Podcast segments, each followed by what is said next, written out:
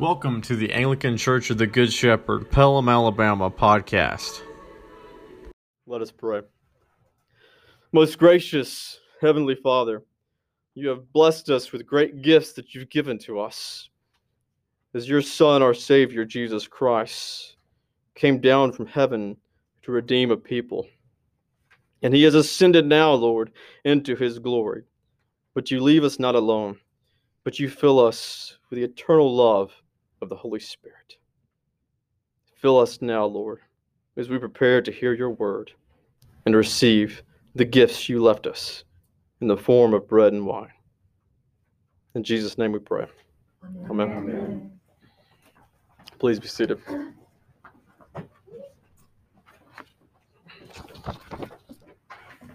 Now, we've all heard the saying at some point that a house divided cannot stand. Abraham Lincoln is typically well known for making this statement, but it actually comes from Scripture.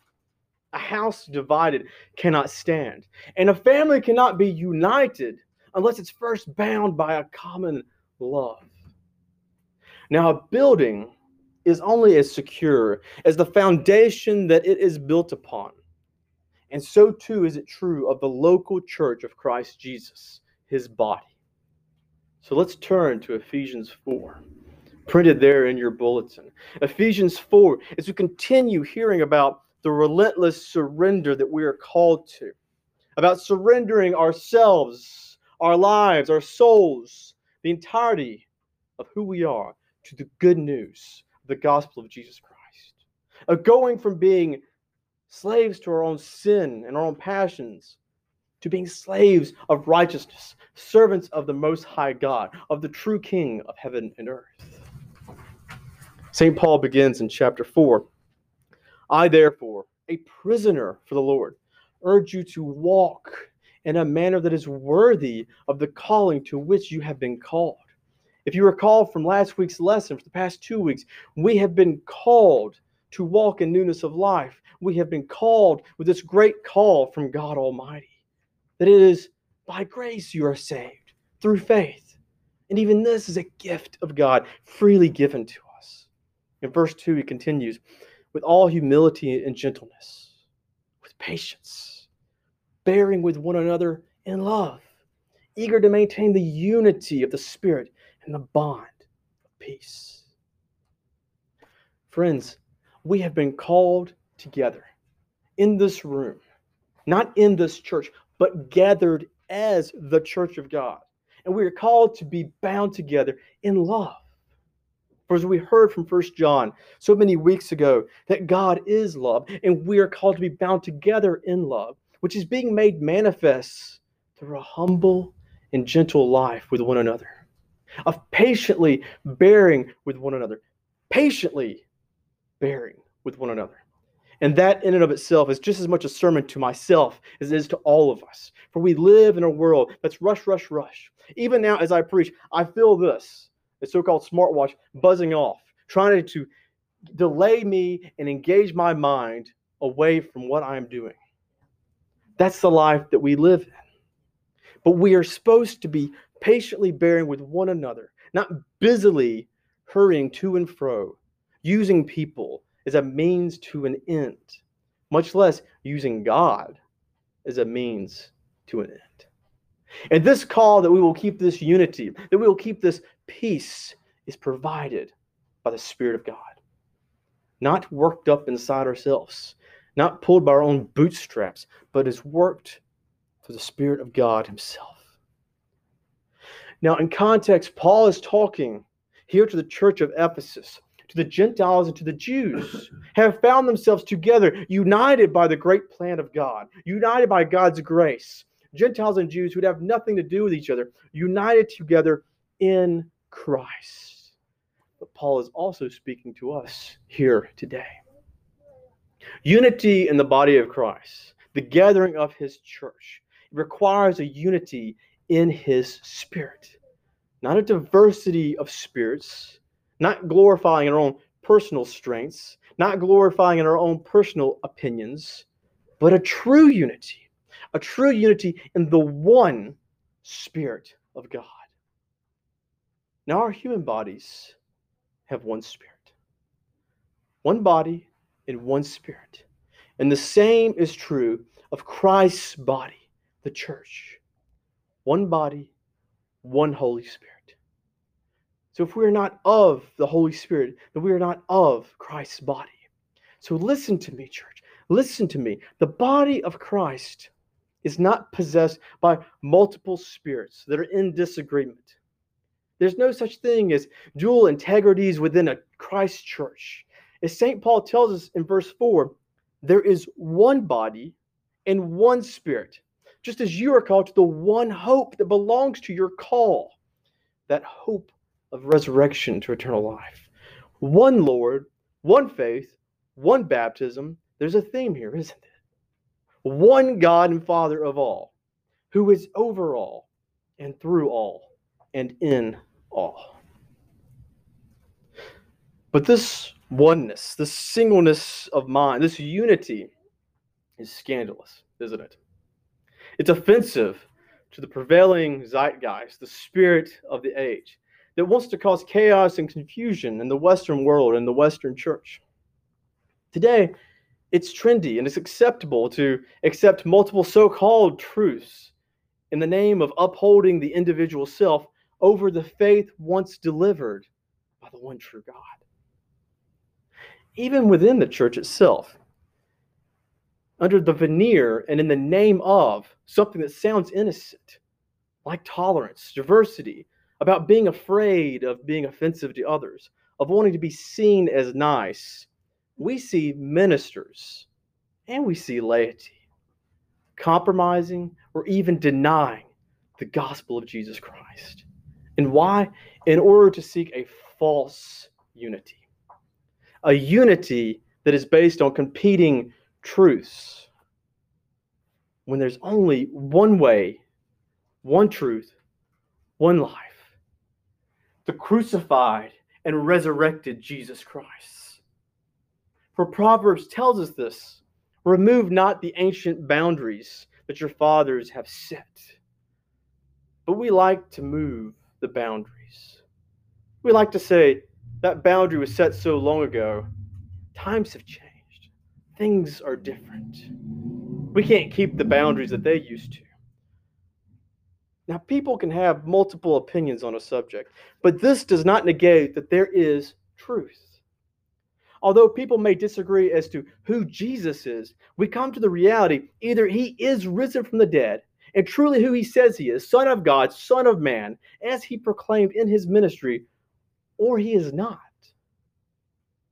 And if you confess with me that he is Lord, that he is our Savior, that we have been redeemed by him, then we are his subjects, and he is our King.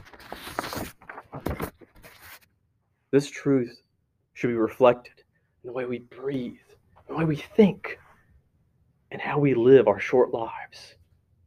For the King is returning, and he will judge both the living and the dead.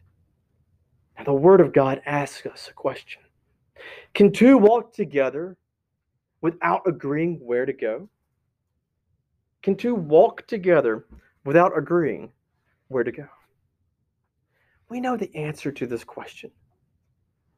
Although we rather lie to ourselves, we'd be honest, instead of facing the facts. The answer is no. Two cannot walk together without agreeing. The world that we live in knows that.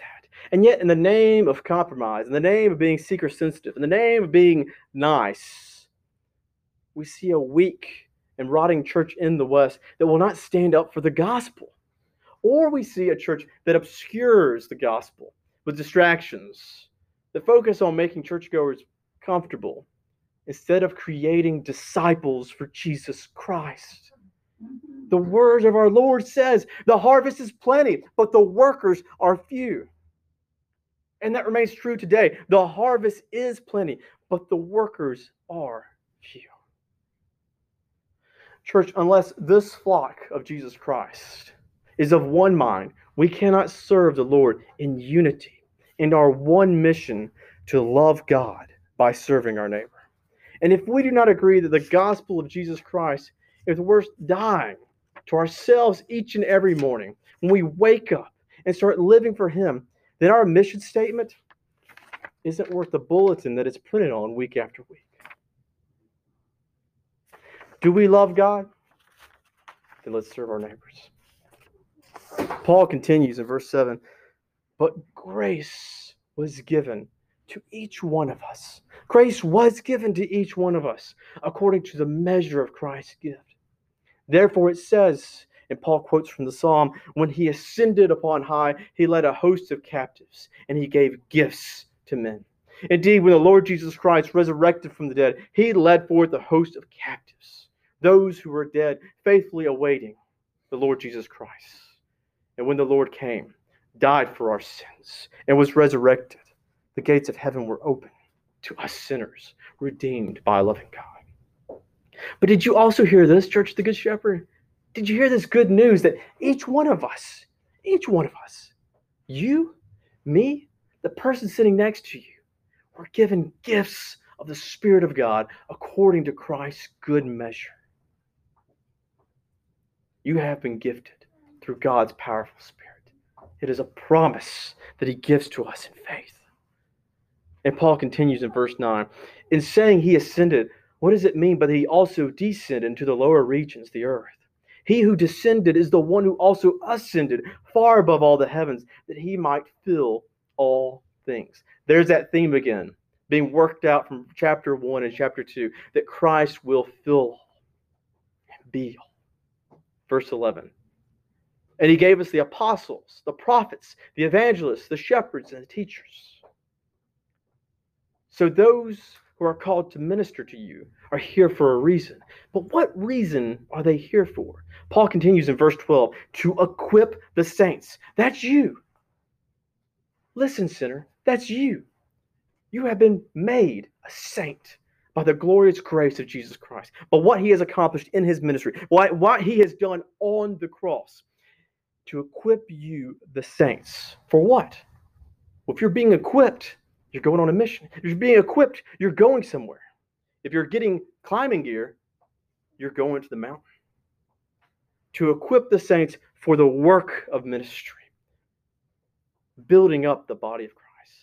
It's not limited to those who are ministers, it is for us each one of us to be equipped for the work of ministry, for the building up of the body of Christ. And remember that building we heard from chapter 1 and chapter 2 is being built upon the cornerstone of Christ Jesus himself.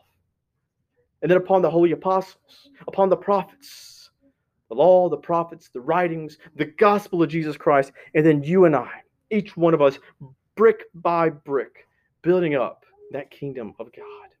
Until when? Until what? Verse 13, until we all attain to the unity of the faith and the knowledge of the Son of God. Praise God. We could end right there. But it's that building up the flock I want you to hear. The building up of the flock of God, the body of Jesus Christ, the church. Hear this encouraging word this morning. Hear it. Christ died for you, and he was raised from the dead. Why? So he could lavishingly pour out his gifts upon you so that we can now serve him as adopted sons of the king. He has loved you and he continues loving you. And he called you while we were yet sinners. But we are not to remain as spiritual babies. We are not to remain spiritually immature. We are not to remain as we were, but by God's grace, we're being made into something new, being made into the likeness of Jesus Christ. Paul continues halfway through verse 13. You're being called to mature manhood, to the measure and the stature of the fullness of Christ. Did you hear that? You're being called to the measure, the stature of the fullness of Christ. And how full is Christ? Chapter 1, verse 23. Paul told the church, his body, the fullness of him who fills all in all. That is the measure. That is the statue that we're called towards. The fullness of Christ Jesus, who in his love will fill all and in all. And he will fill you completely and wholly, not part of you. He's not going to just tap you off like going to the gas station. I'll just need a little bit more. I've got 10 bucks. Lord, just give me enough to fulfill my spiritual hunger just to make it another hour or so. Christ Jesus is telling us he's going to fill us up completely. That he has delivered the down payment of the Holy Spirit to fill us, to change us. And it's a promise. I know many of you may not feel that here, feel it emotionally, but by faith and that graciousness of God Almighty, he has filled you up. And we are called now to be spiritually mature. So grow up, children of God. It's time to grow up. Let us stop acting like teenagers who complain about everything. And before you laugh at that, think about the children of God. Think about the Israelites in that first lesson, how they complained in our Old Testament lesson they'd rather die by the hand of the Lord in slavery in Egypt because they long for eating meat and bread. They'd rather die as slaves in their sins so their bellies would be full. Now, Paul's letter to the Philippians rings true. Their end is destruction, whose God is their belly, and their glory is in their shame. Church, heed St. Paul's words for us today when he exhorts us in verse 14 so that we may no longer be children. We may no longer be children. Children don't remain children forever. Although, as a parent, I sometimes wish that they would. You hate to see them growing up. You don't want them to leave. And I speak, admittedly, as a young parent. But I see the heartbreak that's coming. But that's the way God intends it, is for us to grow up into maturity. To grow up. And Paul warns us why. Why must we be growing up from children into spiritual manhood, as he puts it? Because in verse 14, if we don't, then you are tossed to and fro by the waves and you're carried about by every wind of doctrine, by every wind of teaching, by human cunning, by craftiness and deceitful schemes. Friends, knowing God is to know His Word. Knowing His Word begins by knowing His Son, Jesus Christ, of which the entirety of the Word of God is written not just the red letter, not just the New Testament, but the entirety of the Word of God, from Genesis to Revelation. Do you know Him? Do you have faith in Him? Do you trust Him? Do you speak with Him? Are you dependent upon Him? Do you walk in His path in the way? Do you confront and conform your sinfulness and your errors to His truth? Do you pour out your priorities, your worries, and the care of your life to abide in his eternal life? I'll digress for a moment. In today's gospel reading, John's gospel printing in your bulletin, the Israelites still want to simply have their bellies full. Jesus warns them. Jesus says that he knows why they're really there. Jesus is warning them and he's warning us that we are seeking Him to be fed in an earthly manner. But He wants to do so much more for us. As Jesus told them, do not work for the food that perishes, but for the food that endures to eternal life. And the people ask him, What must we do to be doing the works of God? And the eternal Son of God told them, This is the work of God, that you believe in him upon whom he has sent. You want the bread of life? You want to never hunger? Jesus tells them, I am the bread of life. And whoever comes to me shall not hunger, and whoever believes in me shall never thirst. That means a lot to an Israelite who may not have known if the crops were going to come in, if the well was going to run dry. I am the bread of life. Whoever comes to me shall not hunger, and whoever believes in me shall not thirst. And for us, we are blessed to live in a country where we don't experience, for the most part, hunger like they would have experienced. Instead, we have something on our bellies. But we have a spiritual hungerness just as deep and just as wide and just as dry is these ancient Israelites. And the only way that hunger will be fed, only way that thirst will be met is through Jesus Christ himself. This is why doctrine matters. For as we hear in the liturgy, we're about to hear, and It is also in the Articles of Religion. We feast upon Christ, the bread of heaven, through the outward bread and wine that we see. In faith, we receive his inward spiritual presence. But we don't know this unless we search the scriptures and unless we grow into spiritual maturity. But how can we be discipled unless we submit to discipleship? How can we know the Word of God unless we read it? How can we understand it unless we are taught? It's for this reason, I urge each and every one of you to wake up 10 minutes early a day and spend 10 minutes with the Lord. If you're already doing that, add another 10 minutes. There will be distractions from phones, from smartwatches, from phone calls, from emails, from everything else. Pipes will burst, the AC will go out, you will become sleepy. And I kid you not, because quite frankly, the worst thing we can do in the eyes of Satan is to be faithful disciples of the Word of God. And not just reading the Word of God, but living the Word of God, living the calling. The calling to be worthy of the calling, not to be worthy of our salvation, for we will never be worthy, but be worthy of the calling, for you have been called into marvelous light, not to cower in the darkness, but to be exposed by the light of God, to be filled with the light of God, and to be set atop as a lamp, being the light of God for all those in our lives.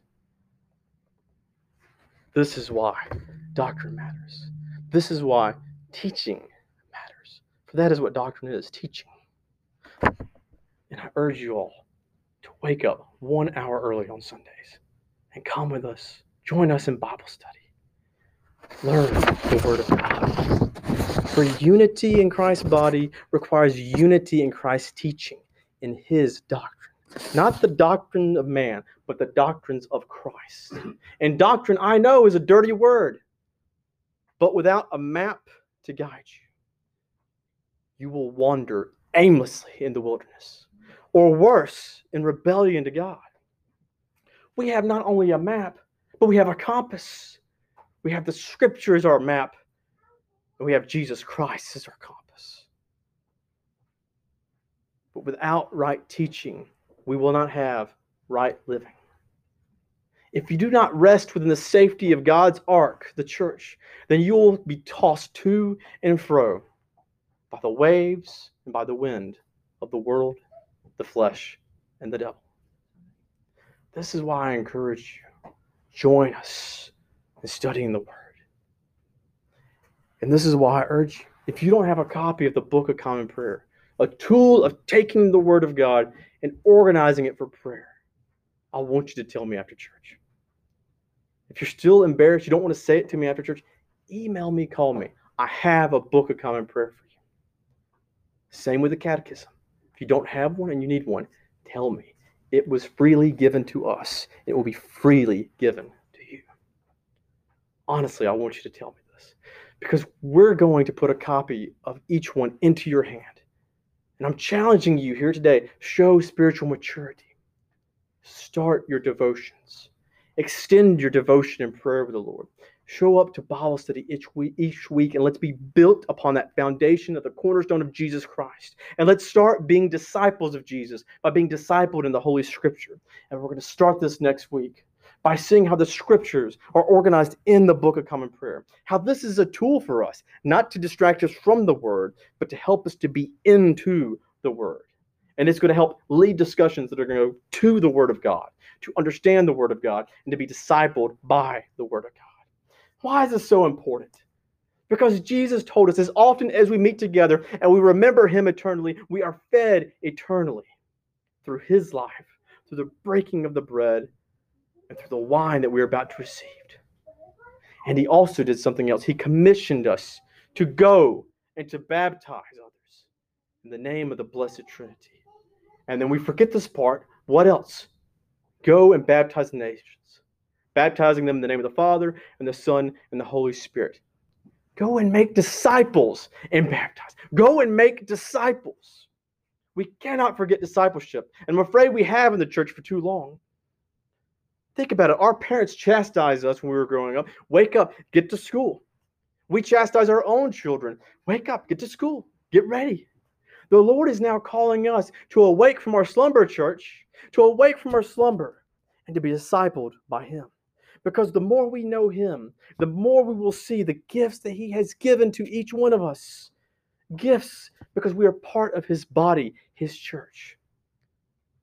Today's epistle concludes with verse 15 Rather, speaking the truth in love, we are to grow up in every way into Him who is the head, into Christ, from whom the whole body, joined and held together by every joint which is equipped, when each part is working properly, makes the body grow so that it builds itself up in love. Belonging to a church is not the same as participating as a living member of the church. A non working limb that is limp, that is wounded, has been infected, is decaying, is gangrenous, must be cut off to save the body. And Jesus told us a, a parable on this that a man had a fig tree planted in his vineyard, and he came seeking fruit on it, and he found none. And he said to the vine dresser, Look, for three years now, notice the patience, for three years now, I have come seeking fruit on this fig tree, and I find none. Cut it down. Why should it use up the ground? Indeed, why should we use up the good soul, the gospel of Jesus Christ? Why should we use up the ground of the church where we've been planted? We are called to bear fruit, and each one of us is a part of the body of Jesus Christ. Each one of us, not some of us, but all of us. We are called to work together as one body through the one Spirit to serve the one Lord, to spread the one faith by speaking the one truth in love. Father, make us your disciples. Give us a servant's heart like the heart of our Lord Jesus Christ. Amen. Thank you again for joining us on the Anglican Church of the Good Shepherd, Pelham, Alabama podcast. We hope that you'd visit us in person. We have Sunday worship uh, every Sunday at 10:30 in the morning.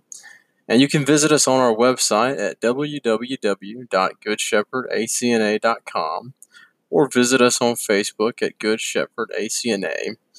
Also, if you enjoy the podcast, please like, subscribe, and rate the podcast. It not only makes us feel better, but more importantly, it helps those who are searching for Anglican podcasts find podcasts like this one and other ones that are out there on the web.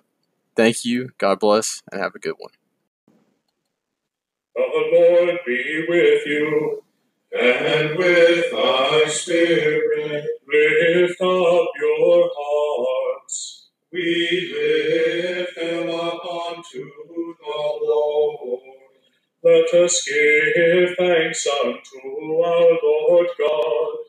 It is meet and right so to do.